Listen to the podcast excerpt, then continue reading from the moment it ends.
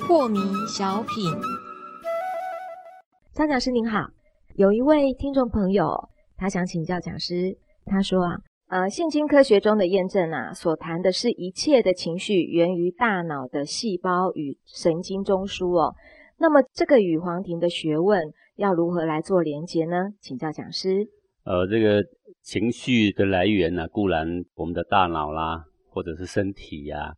呃，都是它的来源之一啦啊、是，但正确的说法呢，就是眼、耳、鼻、舌、身、意都会造成情绪，对，就是这六根。还有另外呢，还有一个东西叫做潜意识，叫做阿赖耶识，是或叫做如来藏。如来藏，它呢，更是整个情绪的含藏库。是不过这些都只是含藏，眼睛它可以看东西，对，但是呢，情绪却不是在眼睛；是耳朵可以听，但情绪呢，不在，却不是在耳，朵。那么我们舌头可以吃东西，但是情绪呢，也不在舌头。是那你脑袋瓜呢，同样的道理啊，它可以想事情，可以想画面，但是当情绪产生的时候呢，它不是在脑袋瓜。对所以我们现在呢，这个佛家里面有八识啊，是八识里面呢，这个另外呢有一个叫做莫那识哦，眼耳鼻舌身意识，对不对？六根有六识，对还有一个莫那识，再来是阿赖耶识。那莫那识大家都是像个谜，你知道吗？阿赖耶识已经是个谜，莫那识是更是个谜啊是！大家都知道说，莫那识是这个我执跟这个无名产生的地方。那我执跟无名发生在哪里呢？就发生在情绪来的时候。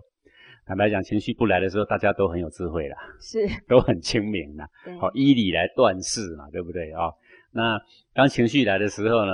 情绪就占上风了。那么那个所谓情绪来，情绪在哪里发作呢？那个地方叫莫那寺，也就是我们现在所说的黄庭，所以那黄庭就是莫那识，就是莫，那寺。嗯哼对，它无名就发生在情绪一动的时候，无名才会说是在莫那寺。是我执也是在你的那个内在的气血一动的时候，那个荣辱、那个贪嗔才发生的。那么讲是潜意识是每个人都会不一样，那莫那识也是每个人一样吗？黄庭只是一这样个子呃感应中枢吗？就像说我们眼睛，是，我的眼睛跟你的是不太一样啊，嗯哼但，是是都是看的、啊，对，对不对？是 我的耳垂比你小多啦，啊哈，但是我们都是听的啊。 对，所以你问我说，那每一个人的莫那式是不是不一样？是可以不一样，但是都是来感受内心情绪的。好了好解，，那这个每一个人含藏式，含藏东西可以不一样，但是都来含藏的。是那么我们就知道说，呃，必须要把莫那式，就是这个情绪体这一股能量，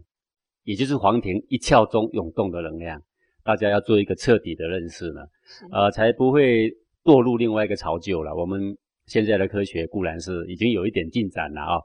但是各位不要自满为说现在的科技已经到达巅峰了。我告诉你，我们跟外星人比起来，简直是比幼稚园还不如啊了。是哪来的什么巅峰啊？就只会发明 iPhone，然后把大家搞得都近视，然后叫做尖峰啊。呃，我觉得这样子人类太过于自满了。宇宙间我们还太多事情不了解嘛。对，呃，现在我们知道说，思维的时候有脑波，情绪的时候也有脑波，但是呢，科技还跟不上，就是还没有办法单独来测情绪体。对，尤其要我最近知道一个讯息，就是在美国著名的《时代》杂志啊，他在这一期的封面故事的报道上，他就说，在美国各地的学校、医院、律师事务所、政府机构、公司行号和监狱，他们开静坐班的是越来越多哦、而且呢，因为美国是好像是科学是最先进的国家嘛，他们从西医的角度来探讨这个静坐的效果啊，他们分别从神经系统、循环系统、呼吸系统、消化系统。内分泌系统、免疫系统啊、他们来证明这个静坐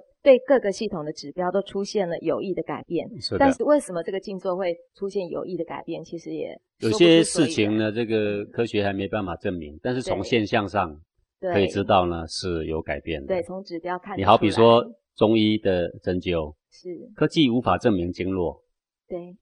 那么科技呢也没有办法精确的知道说穴位。但是老祖宗几千年前就已经定好了穴位啊，对，那跟现在的用电来测电流、测电场，才发现说，哎，不谋而合啊。是，所以有些事情不能等科技啦，对，在科技还没发生之前，更有智慧的事情已经有责任哦，已经早在做了。就像这个西方的心理学正在兴起的时候，大家都说心理要安定，要如何如何，都得找心理医生。对，然后那一些老祖宗的静坐，那些简单的办法就被视之为不科学的。嗯那，现在社会一直乱一直乱，然后心理学也这么多，然后很多东西他也没办法了，是，然后才回过头去看到哦，原来这些古老的静坐这么简单的法门，